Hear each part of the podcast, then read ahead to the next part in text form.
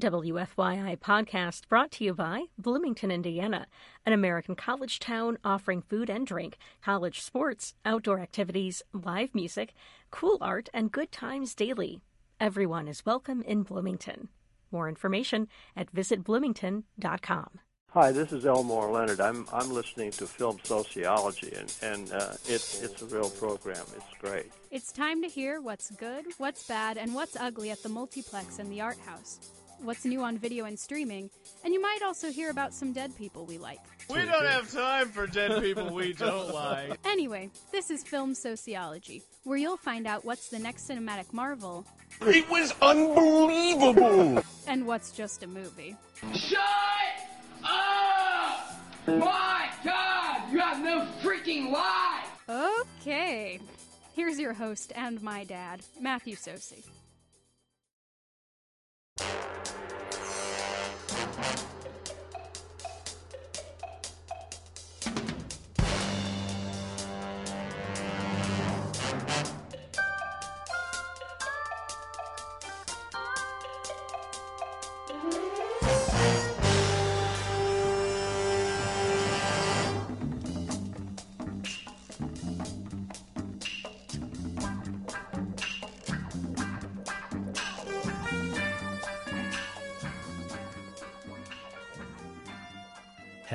film lovers.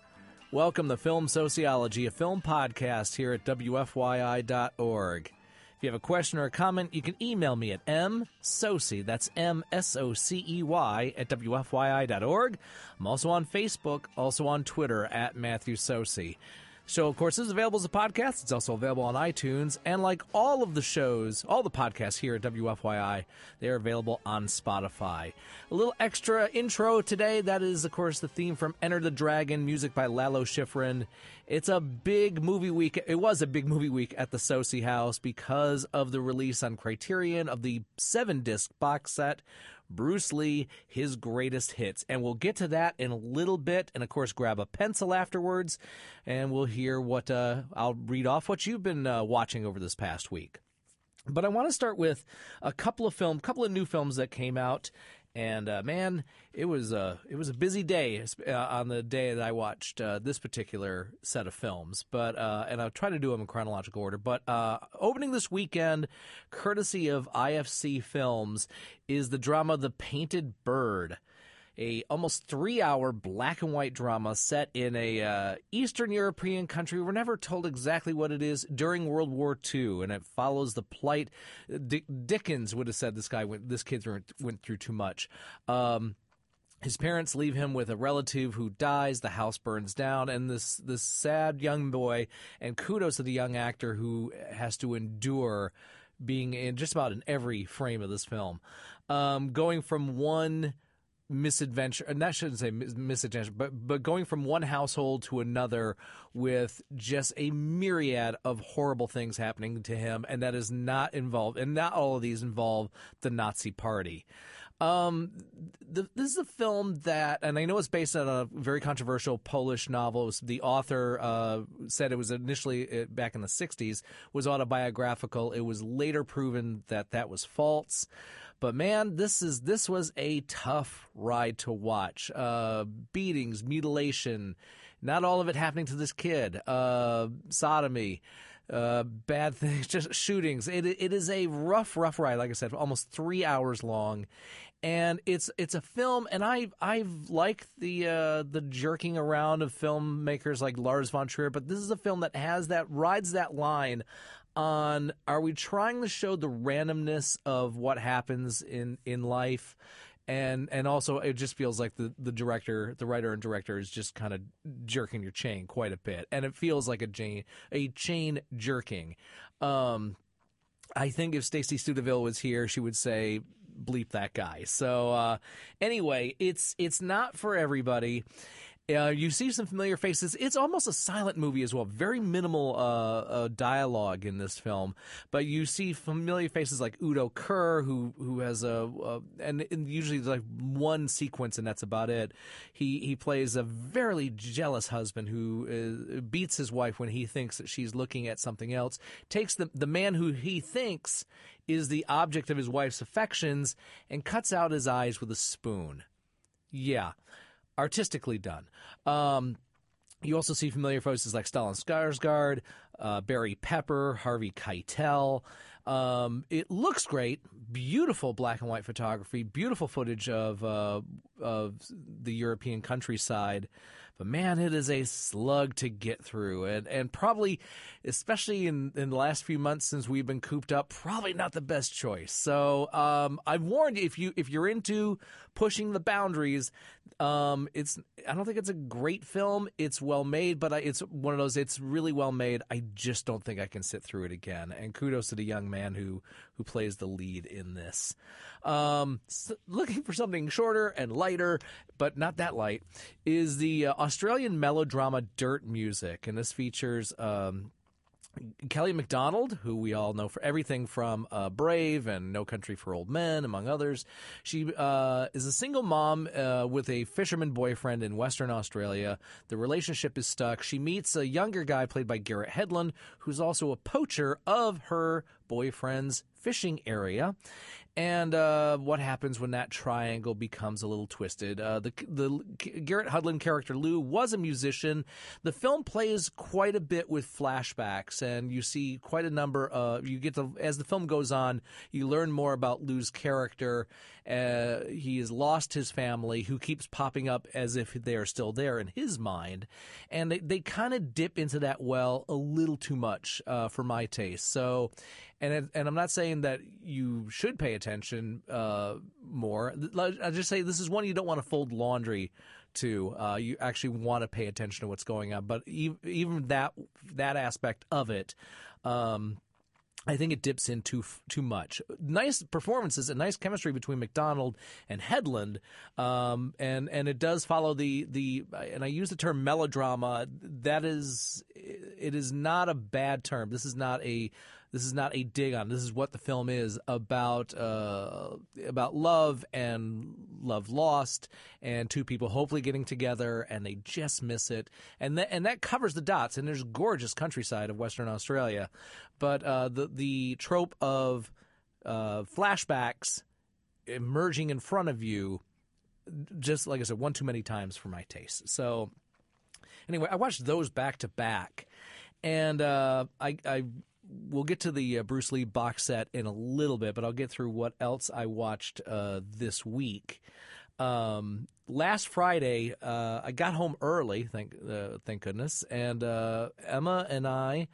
Uh, had a triple feature. She had never seen Sofia Coppola's Marie Antoinette, and she liked that very much, as do I. I know um, Sofia Coppola got raked over the coals a little bit about this. It's not the first time we've had a period piece film with in this case, 80s music. Um, I would say if you're an art house fan, you like Marie Antoinette. If you're a, multiplex crowd, you liked A Knight's Tale. Same, same, uh, same method as far as period film, modern music. So, anyway, we we re, we watched that. I, I had watched this. Um, I think it was earlier this year because it was a there's a Kirsten Dunst uh, Blu-ray double feature that and the 1994 uh, Little Women.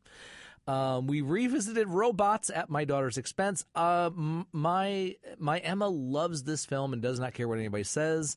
Uh, this was one that she latched onto at a very young age. Um, watching it I think what bugged me was there uh, early on was the I, I grew very weary of animated films that had to have pop culture references, and, and I'm Mr. Pop Culture reference, but uh, you know uh, a robot dancing to Britney Spears and a bunch of robots dancing to James Brown at the end. It's it's kind of low hanging fruit for my taste. It still looks cool, and um, Emma loves the voice. I mean, there's it's a strong list of voice actors: uh, Ewan McGregor, Greg Kinnear, Halle Berry, uh, Robin Williams, Jim Broadbent, um, and and and it's one of those. I, I think it's also no matter what Robin Williams did animated wise, it was never going to match uh, Aladdin. And I and I know he did other animated films. That he did this, and of course, most notably Happy Feet, but does not not even come close. But it does look cool, and I got some dad daughter time. And I, I I occasionally try to do old movie night on Fridays, whether my family jumps on it with me or not. And uh, I kind of just pulled an audible for the Friday night uh, choice, and I picked Charlie Chaplin's The Kid. Um, I forgot that it was only under an hour, and uh, but it's still a lovely film to watch and great chemistry between Coogan and, and Chaplin. So that was that was last Friday. Um, as I was going through, and like, like, I said, I'll get to I'll get to the Bruce Lee box set a little bit. But there was uh, as I'm going through my notes, um, there was a a day where at the household where all three of us, especially Emma and I, were were stressed out. Not at each other, but we had had stressful days, and we had talked about you know we, we were constantly talking about films and or, artists, and uh, because of The West Wing, Emma really liked uh, Janeane Garofalo, and she knew of Garofalo's voice from Ratatouille, but this was her first time seeing it, and I had brought up so I showed, got to show my daughter because we needed it, the truth about cats and dogs. Um, when when Uma Thurman or, is playing the sidekick and Janeane Garofalo is your lead, but uh, it, still enjoy it. And uh, this was one that uh, my buddy Laura Jansen and I watched when we were both in the Chicago suburbs, and it's fun at a point. Th- there's certain films now that uh, my daughter will see a certain character or a certain behavior and point and say that's that's you. And there's a couple guys that respond to Uma Thurman like her like her father probably would. So anyway, got to revisit that.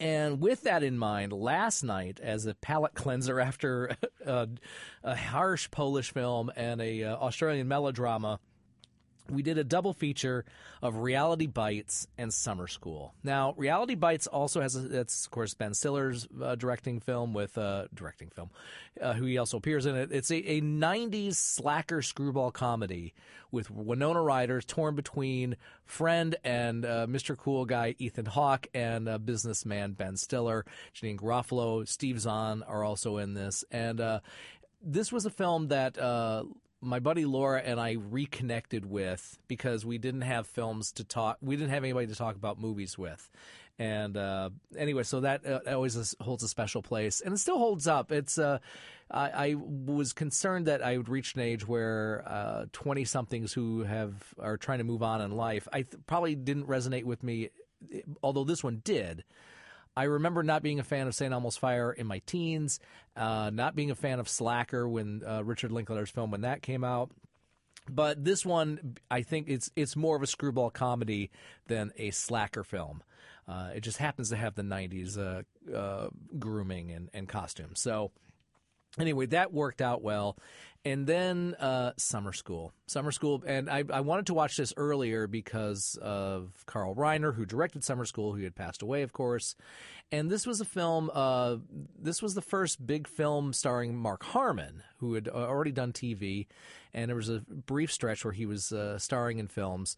And he plays a gym teacher who's forced to teach summer school. And I uh, this came out in the summer of '87, and it has a special. This is another film that has a special place in my heart because um, my my dear darling friend Quentin, when I who I met that summer at the International Thespian Conference at Ball State.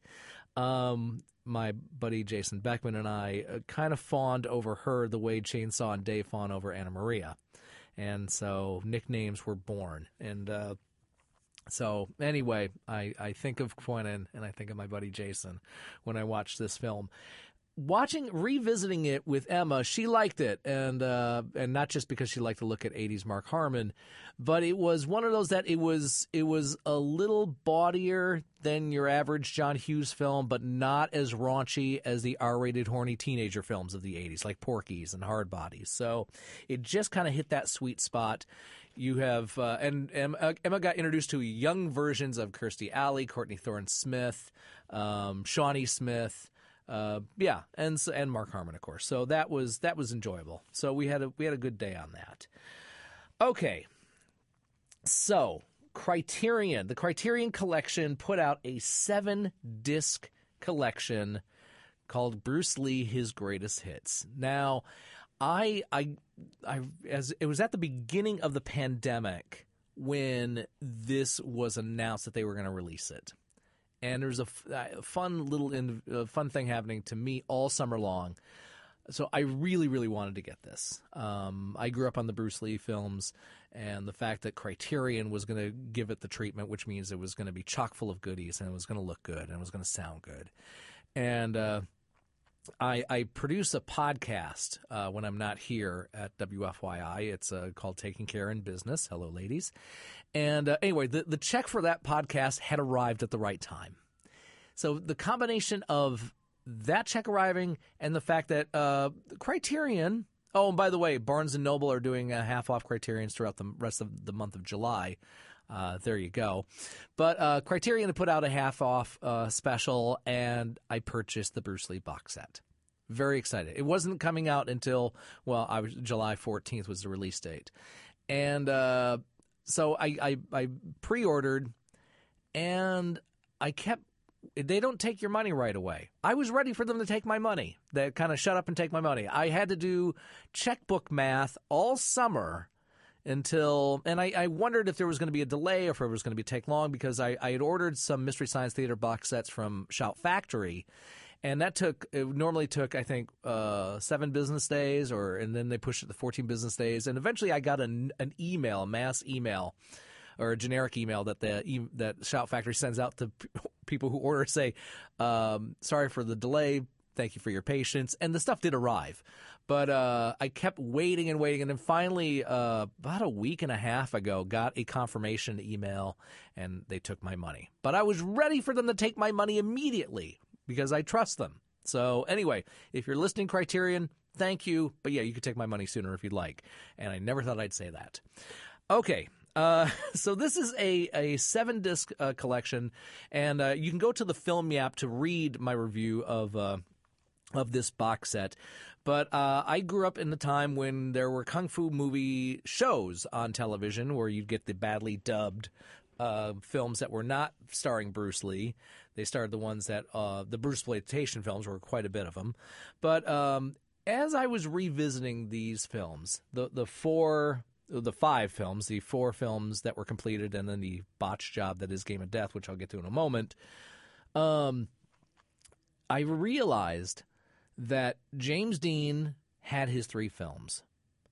John Cazale had his five films. All of them, by the way, Best Picture nominees or winners. That's that's a great stat and a great piece of trivia.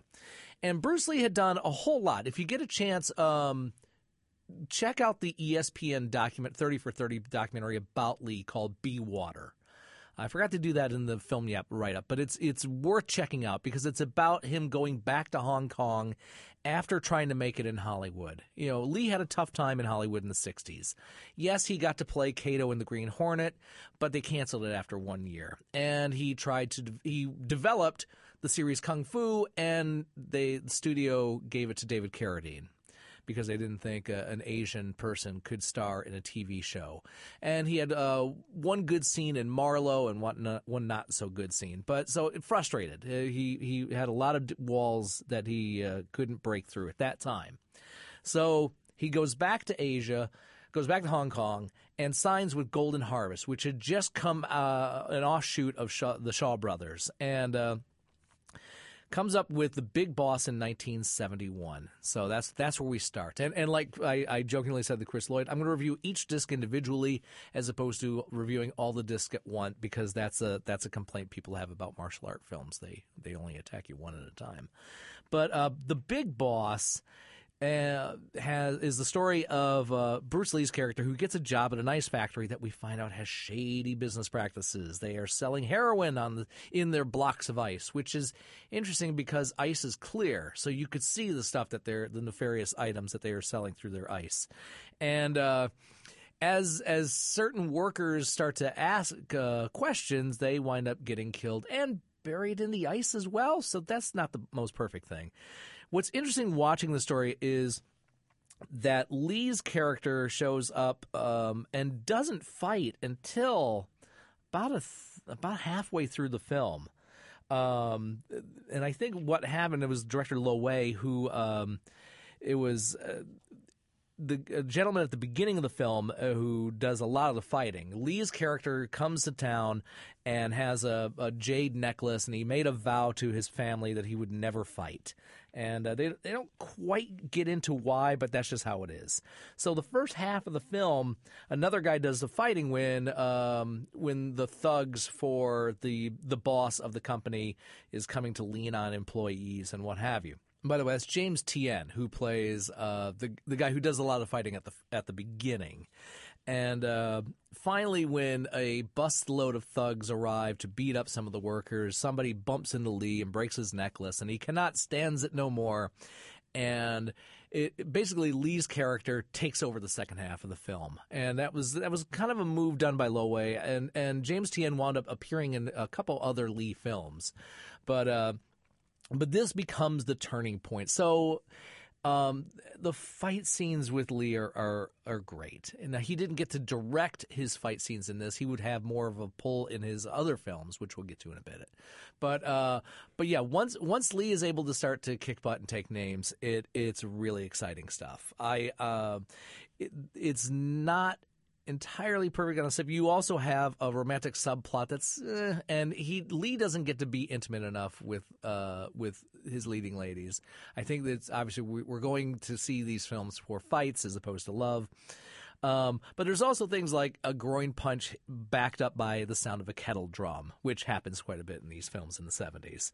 Um, but it's it's a really fun start um, this was this was a uh, this became head and tails above the other martial art films that were going on at the time. Made Lee immediately a star in Asia. Uh, so that's 1971. A year later, uh, he teams up with Lo Wei again for Fist of Fury. So a clarification.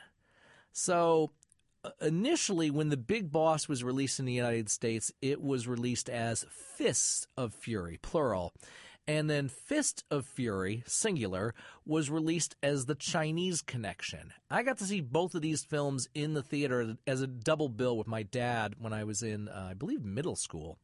And, uh, and I was always confused because because the big boss is the one that has the heroin dealing uh, through the ice factory, I thought that should have been named the Chinese Connection because of the play on the words, uh, the play on title of the French Connection. But I didn't make the titles. That just happened.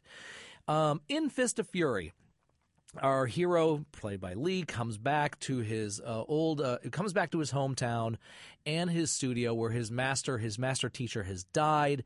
And uh, what as soon as the uh, the the teacher master has died, um, rival gangs start to come and harass the school, including obligatory uh, skinny, glasses wearing, feminine acting, uh, lechy guy. So, and this guy shows up in a couple other films.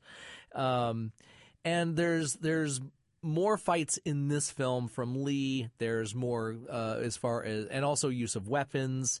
Um, it's a little bloodier. It's uh, a little more violent, I think, than the Big Boss. You do have, um, yeah, more blood, more of the uh, Bruce Lee token uh, cries and shrieks. You also have cl- the obligatory close ups and zooms. And as I'm going through my notes, swords versus nunchucks.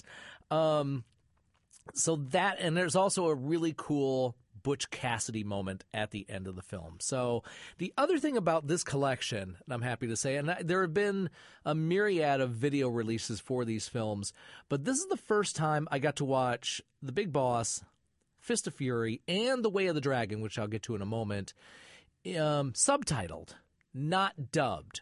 And uh, dubbing of kung fu films is something we've been joking about for decades. I I remember joking about it as a teenager and thinking I was the first one to come up with these. Everybody does. Uh, every generation thinks that. And uh, and and those who really complain about reading subtitles, you need to get over yourself. But it there is a mental difference between hearing a, a native language speaking or then overdubbing. So, and, and I was really excited that this was a first for me that I got to experience these films fresh eye with fresh eyes and fresh ears. Each film in this collection has a 4K restoration, except for Enter the Dragon, which has a 2K. So, um, interesting to watch these they look really good by comparison. It's not Apocalypse Now or The Godfather, but if you watch these special features on these films, you also see the trailers.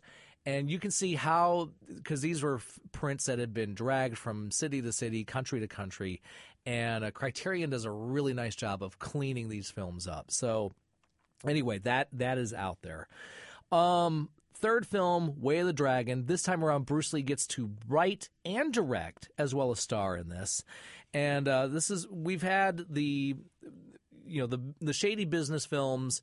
We've had the Avenge the Master's death films, and now this one. And, and then I think uh, uh, many films owe this plot to the Way of the Dragon. Uh, one that comes to mind immediately is Rumble in the Bronx, where a cousin comes travels from Hong Kong to Rome to help out at his cousin's restaurant that is being overridden by bad guys.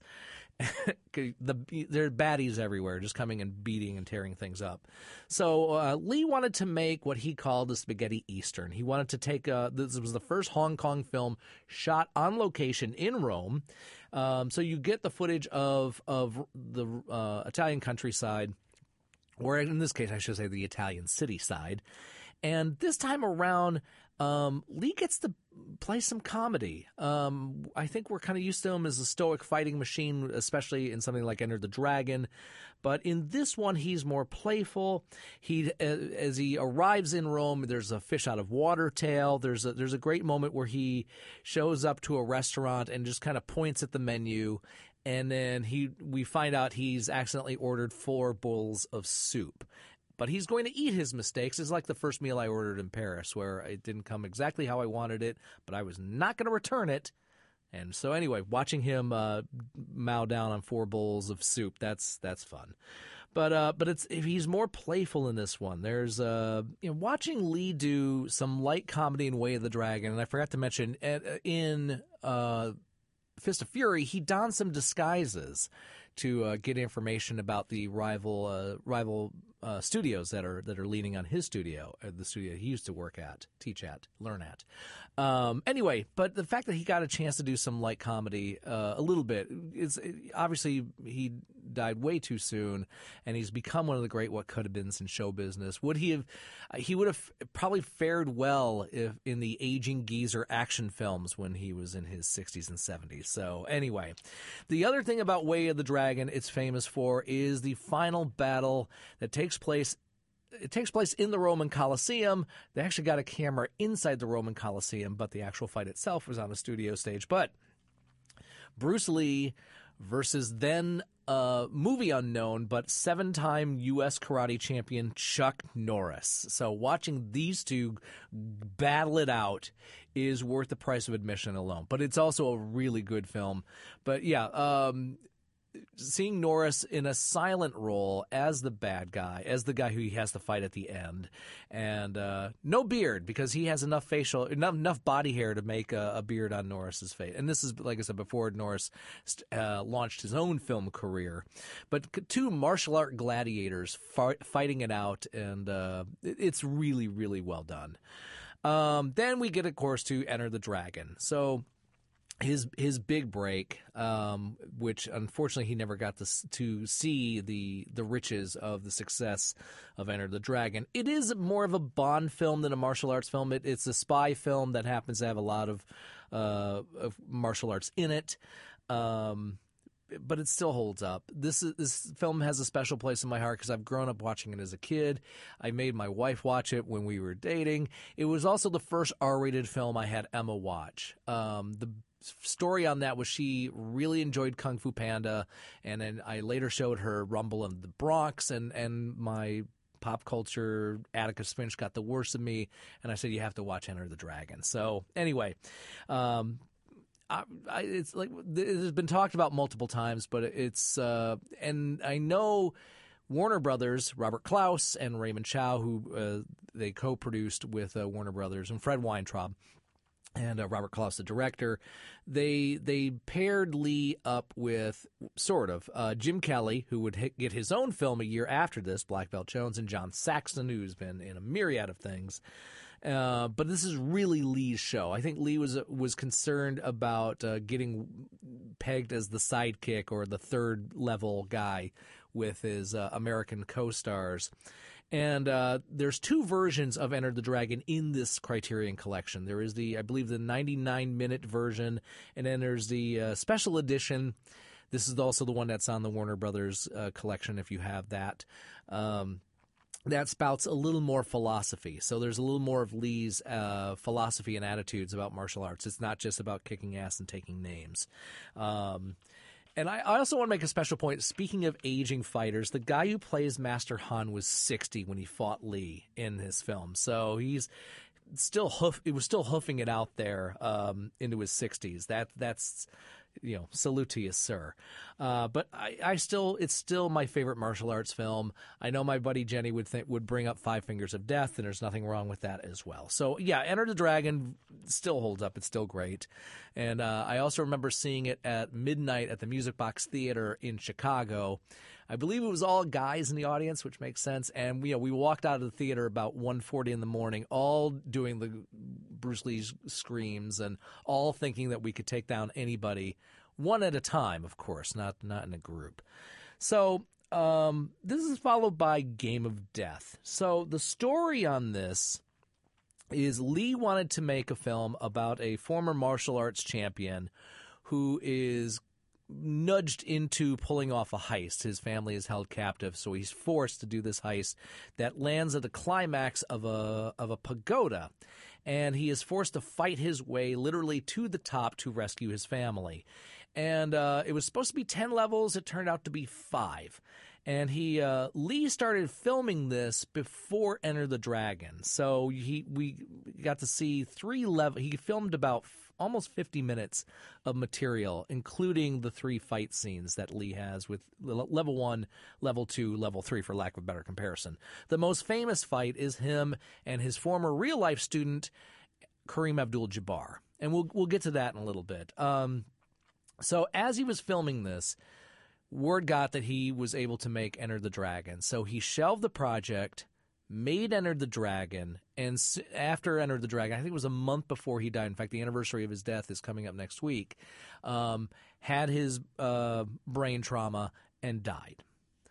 So between his death in 73 and this film's release, Game of Death in 78, a slew of what was called Bruce exploitation films came out of the woodworks in Hollywood and in, in Asia. And there's a great uh, documentary feature in on the supplements of this collection talking about the Bruce exploitation films, as well as a couple of Bruce exploitation films, which I'll get to in a minute. Golden Harvest, who had put out the first three films, not Enter the Dragon. Um, it, seemed like for a long time they were not going to do this. They were not going to cash in on this, but they had the footage. And so finally, in 1978, Robert Clouse, the director, and Fred um, and and Raymond Chow basically took Lee's story, took Lee's footage, scrapped the story, and this time, and then brought in a myriad. I think it was three physical doubles. One that could do acting, one that could do fighting, and the, another one that could do stunts, if I remember right. This time around, Lee plays action star Billy Lo, and he's filming uh, footage at what turns out to be the end of the fight scene from uh, Way of the Dragon. And he's being harassed by the local syndicate. The local syndicate in Hong Kong is run by old Academy Award winner Dean Jagger and his his one of his minions, a uh, a dangerous uh, walking stick wielding Hugh O'Brian. Uh, Colleen Camp plays uh, Billy's girlfriend. She's a singer. She's also the, well, she's basically the damsel in distress in this picture, and uh, and and Gig Young, another Academy Award winner, also his final role before his uh, his tragic death, uh, plays a newspaper reporter who's a friend of Billy and his girlfriend. So they use this footage uh, at the very very end. The the 11, they actually wound up using 11 minutes of the 49 50 minutes that Lee actually shot.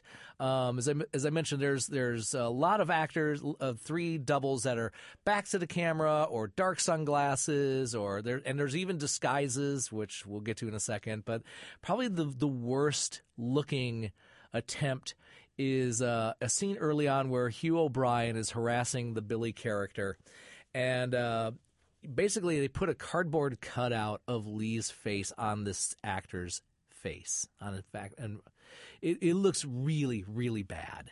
And uh, and it got to a point where I think they, they just stopped trying to disguise uh, the devils that were playing Billy, but they still threw in reaction shots and uh, secondary shots of, of Lee and other films, whether they matched or not. Most of the time, it, it doesn't.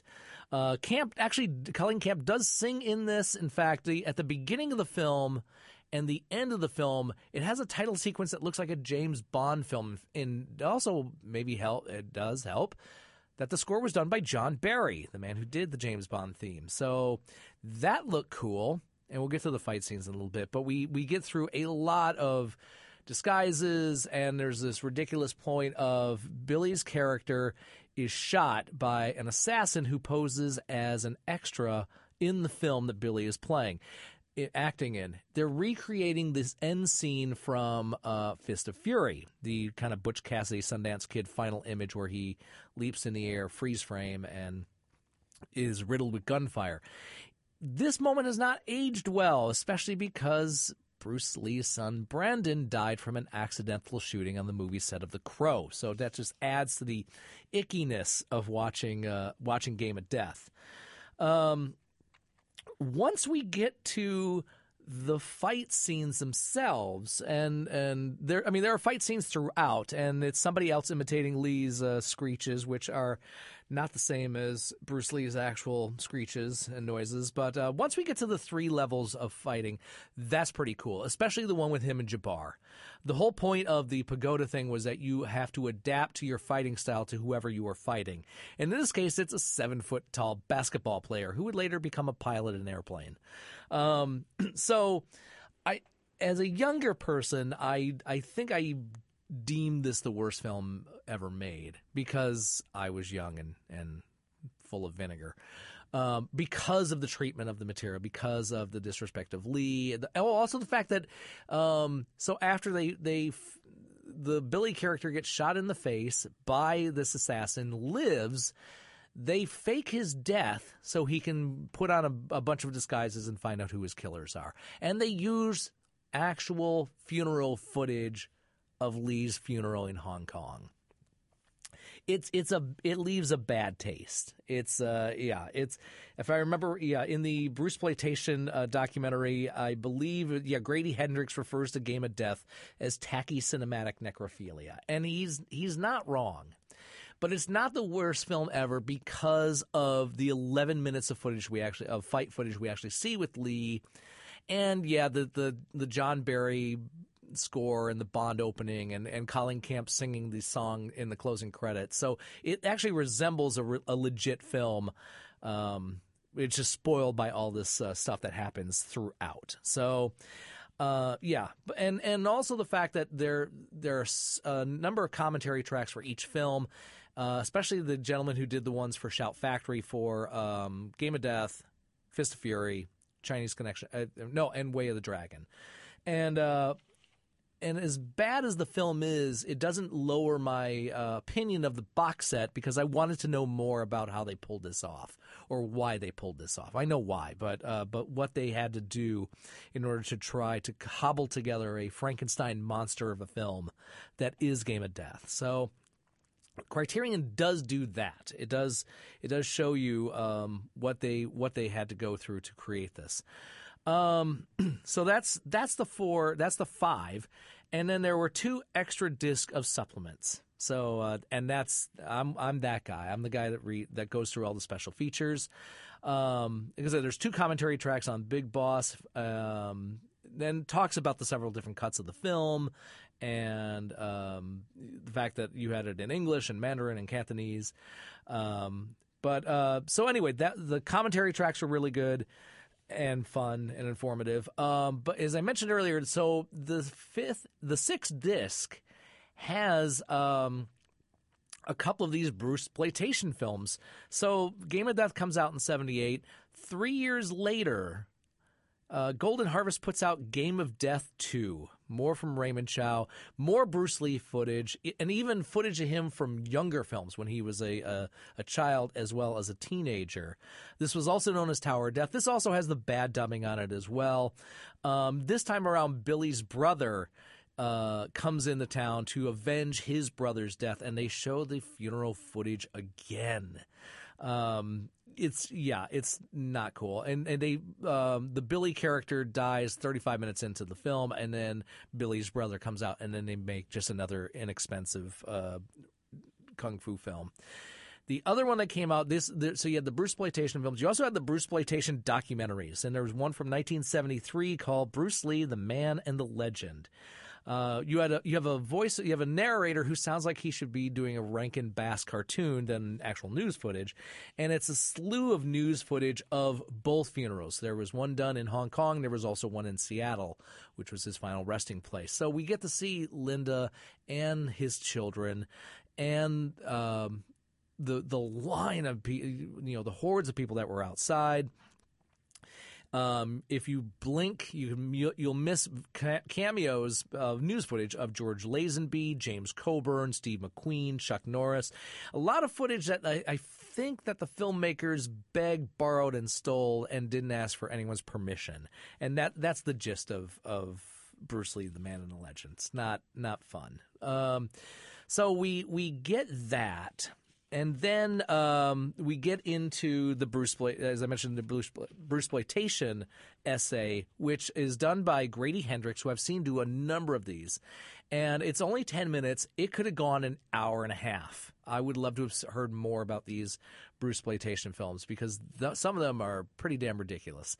Uh, but um, there's also uh, an interview with Andre Morgan, who is one of the producers of Golden Harvest, the movie distribution company that put out the films I've already mentioned. I would love a full length documentary about Golden Harvest. Um, Blue Exploitation I mentioned. Uh, there's also a cool interview with two English actors who were two of the guys that did the dubbing for the kung fu films in, in Hong Kong back in the 70s. It's a thing called Match the Lips. And then uh, The Grand Master and the Dragon. It was an interview with a gentleman who uh, who uh, taught Lee early on as far as his style of martial arts. So it's it's I started it on Saturday night, late Saturday night, and I finished the collection. What was it? Uh, Wednesday evening, and wrote this up for the Film Yap on Thursday morning. So it well worth it. This is what I've been waiting for all summer, and enjoyed the hell out of it, and uh, really worth it. And now I, I don't have to buy any more Bruce Lee films ever again. You're listening to Film Sociology, a film podcast here at WFYI.org. Once again, kudos to the Criterion Collection for putting out the seven disc collection Bruce Lee, his greatest hits.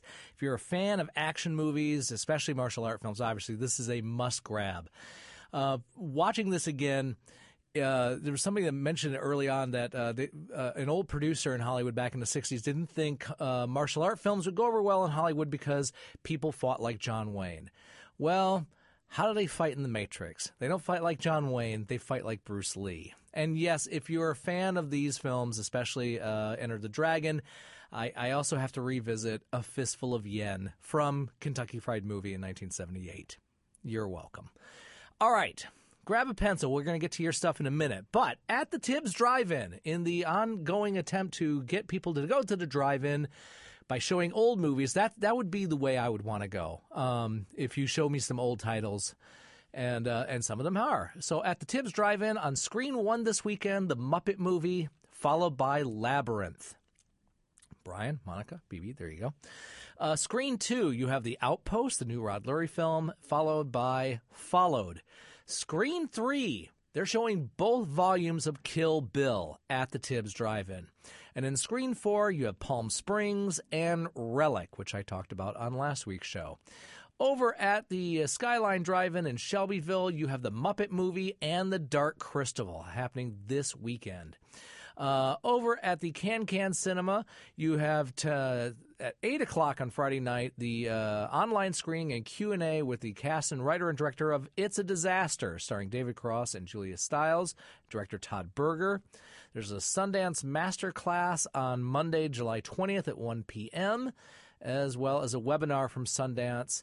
Um, at three o'clock on Wednesday, July 22nd, and then uh, January Tuesday, July 28th, Visual Films and Conversations Welcome to Chechnya at 7 p.m. You can go to cancanindie.com for all the information over there. And of course, the Indy Shorts International Film Festival is happening now. You can go to heartlandfilm.org slash indie shorts as far as uh, tickets and all that information. I do want to give a shout out to my buddy Selena Webb, uh, also a graduate of the Ball State University and Barn Rats for Life. Uh, she has a film uh, along with Sammy X6 written and directed called Four Rows, which is a part of the festival. So, congratulations, Selena and Samantha, for being a part of the Indy Shorts International Film Festival. Got to get you on the show sometime. Anyway, that is happening over there. All right, friends, grab a pencil. Let's see, let's hear what you've been watching over the last week. We start, as always, via email by my buddy Eric, who's still going through season two of Mad Men. Tell Joan to call me.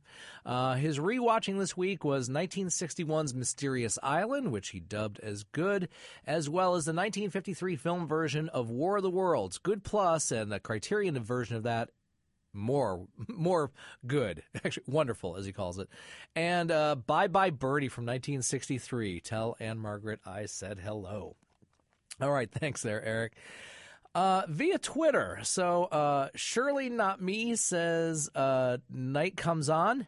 Uh, how I, how had I not heard of it before? So simple, so good.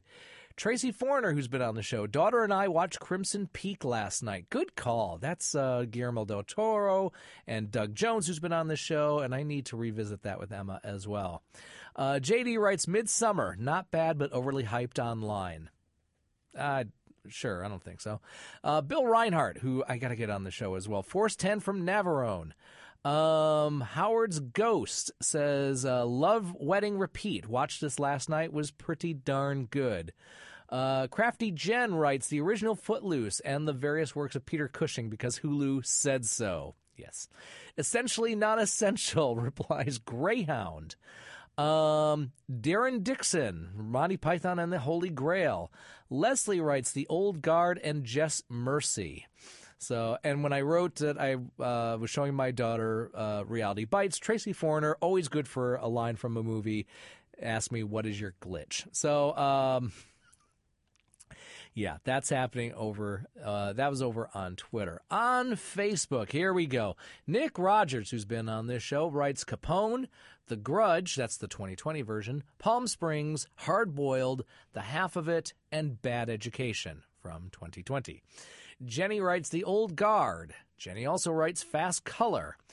George writes lots of shorts on Dust, great sci fi beginner's guide to dating in a parallel universe, and Lovely Monster are a couple. Bonnie writes The Old Guard and Cat Ballou. Devin writes Elf. Joellen writes Call Northside 777. Catherine writes um, The Old Guard, Lovebirds, and Stardust. Not Sawdust. Uh, Josh writes The Taking of Pelham 123. Which one? As well as The Patriot. Megan writes The Old Guard. Um, Ed writes Checked out Tom Hanks' new film uh, on Apple Plus called Greyhound. Joe Shearer, been on this show before. The Beach House. You Cannot Kill David Arquette. Of course, you watch that.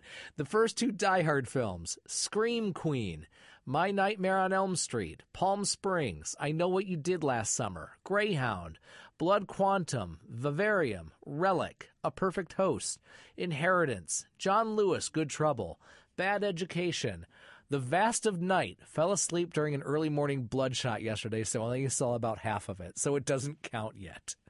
Well, we tell each other this. Um, Lou writes, uh, Lou Harry, Kate Ballard, the show goes on, and Gloria, a life. I stuck to only those with colons in the title. Thank you, Lou. Nice colon.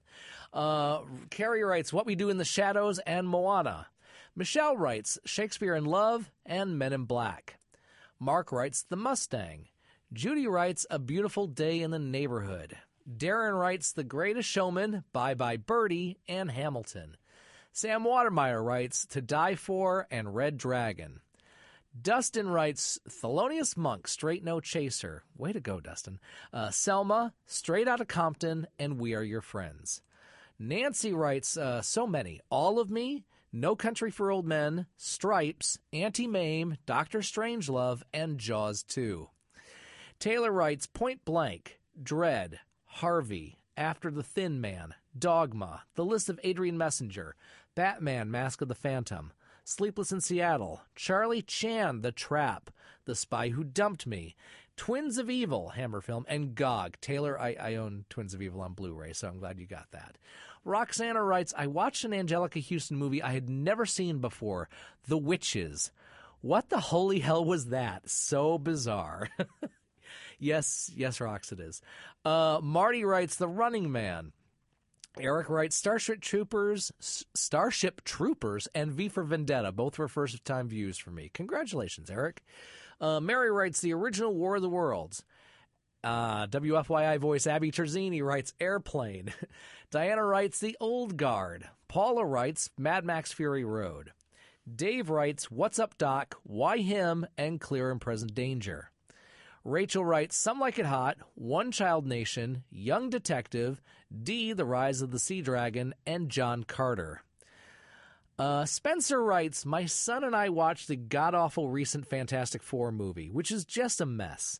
I told him about the 1990s Roger Corman version that was not released in theaters. We watched it on YouTube, and while the effects are laughable and the performances and, di- and dialogue textbook definitions are slocky, of the four live action Fantastic Four movies, it's the only one that shows respect for the original material.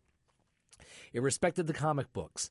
None of the others have. That is their failure. At times, especially when Doctor Doom's bumbling henchmen are on screen, it seems to be trying to match the tone of the 1976 Superman movie, 1979, which until Tim Burton's Batman was the only comic related superhero movie to show any respect for the source material, including the three Superman sequels, which seem to purposely abandon all those things they had made in the first film successful. There you go, Spencer. Uh, Bill writes The Bookshop with Emily Mortimer, Bill Nighy, and Patricia Clarkson. Bill Nighy was splendid. Bill, I'm glad you saw that one. I, I saw that when it came out, and not enough people have checked that out. Uh, Teresa writes Legally Blonde, Little Darlings, you know, Wonder Woman, and Wet Hot American Summer. Kip writes just two films 1776 and Knives Out. Michael writes uh, The Monuments Men and A Mighty Wind. Melissa writes It's a disaster. The Lodge. What's your number? Duke writes, Oh, funny. Watch Edge of Tomorrow twice. Um, Dave writes Hannah and her sisters. I'll give it a meh. Uh, okay. Higher than that. Uh, Patty writes The Spider Woman and Captain Blood. Don writes Colossal. Interesting little film with a unique premise. Agreed, Don. Uh, Tom writes Pete Kelly's Blues. Daniel writes The Big Sleep. I was a mail order bride. Ghostbreakers, uh, Violette Nozière, pardon my French, Mogambo, Palm Springs, Merci pour le chocolat, Dinner at Eight, Bombshell, Jean Harlow, The Pajama Game, Together Again, Redheaded Woman, The Americanization of Emily, Christmas in July, Mucho Mucho Amor, and Christmas in Connecticut. Cassandra writes Midway with Woody Harrelson, Mandy Moore, and other greats. Emily writes The Princess Bride. Mandolin writes Eurovision, 310 to Yuma, and Young Guns. Chuck writes Bottle Shock. Gregory writes The Untouchables, The Hateful Eight, and The Old Guard. Kim writes, "It was grandson week at the at the summer camp, so we each had a movie pick night: Jumanji Jungle and Jumanji Next Level for Elijah and Jeff, Apollo 13 for me." Aw, thanks, Kim. Uh, Tony writes, we did theater on film this week. The an all-female Julius Caesar, Indecent, SpongeBob SquarePants the musical, and a rewatch of Hamilton. Uh, Joe James writes Avengers: Infinity War, Curse of Frankenstein, Corridors of Blood, and Greyhound. Uh, Mia writes. Uh, Maya writes, sorry, uh, Ford versus Ferrari, Greyhound, Disclosure, Eurovision, and Pocahontas. Liz writes Netflix's Old Soldier. Amazing, and I typically hate action films. Um, Liz writes Juliet. Okay. Uh, Chris writes Rewatch Brokeback Mountain for the first time since seeing it in theaters. Such subtle heartbreak and so much emotion in the silence between Jack and Ennis. The score and the cinematography are just amazing, too. Uh, I, I'll forgive Ang Lee for Billy Lynn's long halftime walk home, I suppose. Also, a quick change, a Bill Murray classic and his only directorial credit. Chris, I'm, I'm glad you brought both those up because I remember seeing Brokeback at the Keystone Arts Theater the week they opened. And uh, this week in the AV Club uh, online, the subject matter is uh, films involving Saturday Night Live alum, and they do a nice write up on Quick Change. Julia Ricci, hey Julia, um, original cast album Company, the documentary, and watch the documentary now parody Co-op, good good combo there. Uh, the Lovebirds and Station West. Sarah writes The Old Guard. I was so happy to get an action movie with a female lead whose crew wasn't just the five man band trope where she is the only woman. I agree, Sarah. Kathleen writes, uh, I've mostly been reading. Samuel writes, sometimes I don't read ahead, folks. Uh, Samuel writes, The Circle. Interesting look at what it's like to realize you're stuck in the middle of a river and don't like the direction it's going, but then using its power and inevitability against worse outcomes. Uh, Ryan writes, The Platform. Julie writes, An Affair to Remember. Jay writes, Watched Bohemian Rhapsody last night, also rewatching Band of Brothers. David writes, uh, Monty Python and the Holy Grail, Godfather 1, and Poltergeist. Tell JoBeth Williams to call me. Uh, Benjamin writes, uh, classic queer coding has been the theme for me. Tea and Sympathy, From Here to Eternity, and Dracula's Daughter. There's a triple bill right there, Benjamin. Uh, Brian writes, Hustlers, The Old Guard, and The Fifth Element. Joe writes Greyhound, The Informer, 1935, and the Denzel Washington version of The Equalizer. Kelly writes Hamilton, The Guest, Creep, Creep 2, Insomnia, and Meet Me in St. Louis. Jackie writes Greyhound and Palm Springs.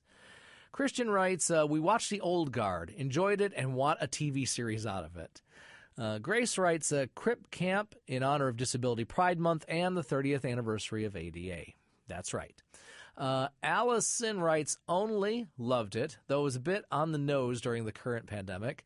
The new, the most, the remake of Last House on the Left, I had to turn it off. It was way too graphic. I don't want to watch the graphic rape of a teenage girl. Understood, Allison. Once Upon a Time in Hollywood, hated it. Can't figure out the Oscar noms, but I'm not a Tarantino fan. I am sorry. Not really. Anyway, um, uh, Allison uh, also writes The Old Guard, enjoyed it, and The Autopsy of Jane Doe, good. Um, Britt also chimes in. I'm so glad I'm not the only one who yawned our way through Once Upon a Time in Hollywood, and I usually like Tarantino movies. Uh, Molly writes An Evening with Beverly Luff Linn, Eurovision, Fire Saga, Spider Man Into the Spider Verse, and Sweetland. Frankie writes Marriage Story and Waiting for Guffman. Kane writes I'm, I am number four, 2008 Rambo, Identity Thief, and Stuber. Scott writes uh, both Zombieland films. Laura writes Room. Janet writes The Last Movie Star, Our Souls at Night, The Original Stepford Wives, Up in the Air, and Coneheads. Uh, Jim writes Jojo Rabbit and Captain Fantastic. Chris writes 2005's Idiocracy. I also have to imply, I also have to add always. You mean the the documentary Idiocracy from Mike Judge. It's all in the timing, folks. Uh, Stan writes Palm Springs, Simon, the new Charlize Theron one, yeah, Speed 2, and Jojo Rabbit. Rachel writes Midsummer. And, and then adds, you know, I watched because I meant to see it in theater forever ago, but I also wanted to watch because of the dress and because she looks vaguely like me. I adore you, dear. Mrs. Holden. That's an inside joke. Uh, Anne writes Knives Out and Little Miss Sunshine. Nice Toni Collette double feature there. Um, Becky writes, I, Tanya, and really enjoyed it. Joel writes, Honey Boy, Vivarium, Killer Joe. Ooh, hope you weren't having chicken while watching Killer Joe. Uh, Jay and Silent Bob Reboot, and The Goldfinch. Brett writes, Brent writes Disclosure, the Netflix documentary. Required viewing, he says. Carrie writes, uh, Click and Fried Green Tomatoes. Tom writes, Columbus. Kirk writes Inside Job, the documentary about the 2008 financial crisis, also The Monuments Men. Abby writes The Witches, Midsummer, and Million Dollar Baby. William writes Vice, the film about Dick Cheney. Susan writes Jaws with RiffTrax, hilarious. Good call, Susan. I might see if I can talk Emma into watching Jaws with me with RiffTrax treatment. Um, Stephen writes, uh, John watched. He also tells me what his, his partner is watching. John watched Particle Fever. We both watched A Beautiful Day in the Neighborhood. He liked it. I almost went into sugar shock. And also Horton Foote's 1918 with Matthew Broderick. Not enough people have seen 1918 uh, Stephen, and I, of course, gush over Horton Foote whenever possible. Uh, writes, uh, Queen and Slim. Judy writes, uh, The Last Gold, a documentary about women swimming at the 72 and 76 Olympics when the forced doping of East German swimmers emerged. Uh, Britt writes, with her list, Clash of the Titans, the original Clash of the Titans. Jumanji, The Next Level, again. The Old Guard, Mucho Mucho Amor. Frozen 2, Moana, The Live Action Lady and the Tramp, Mulan 2, Mission Impossible 4, Ghost Protocol, Jurassic Park 3, Jurassic World, again, The Witches, Life of the Party, and Lord of the Rings, The Fellowship of the Ring. David writes The Lion King. Mike White, uh, Mike, hi Mike White. Mike writes more Cinema Novo. Michelle writes Newness, and Gary writes uh, Good Night and good luck. And uh, I, I agree with that. All right, folks. So there you go. That's what you've been watching over the past week. So I hope you uh, hope you took some notes. I hope you check out something that you've not experienced yet, as well as fall back on uh, old titles that are familiar. Cinematic comfort food. Nothing wrong with that. Friends, some words to live by. Soylent Green is people! Zardoz has spoken. Go see a good movie. You deserve it. There's plenty out there. And, and go to the drive in if you can. So, hope you're staying safe. Hope you're staying healthy. Hope you're staying sane. Hope you're listening to doctors and scientists. And uh, be good to one another if you would. And uh, we'll we'll chat again. I'll chat to you. I'll you can grab a pencil again next week. We're going to end today's show with a little more music from Lalo Schifrin from the soundtrack Enter the Dragon. This is the uh, this is called Prologue: The First Fight. This is the opening fight scene between Bruce Lee and uh, Sammo Hung. So uh, thanks for listening. Take care, everybody. You're listening to Film Sociology, a film podcast here at WFYI.org. Good afternoon, Fort Myers. Good afternoon, California. Good afternoon, Michigan.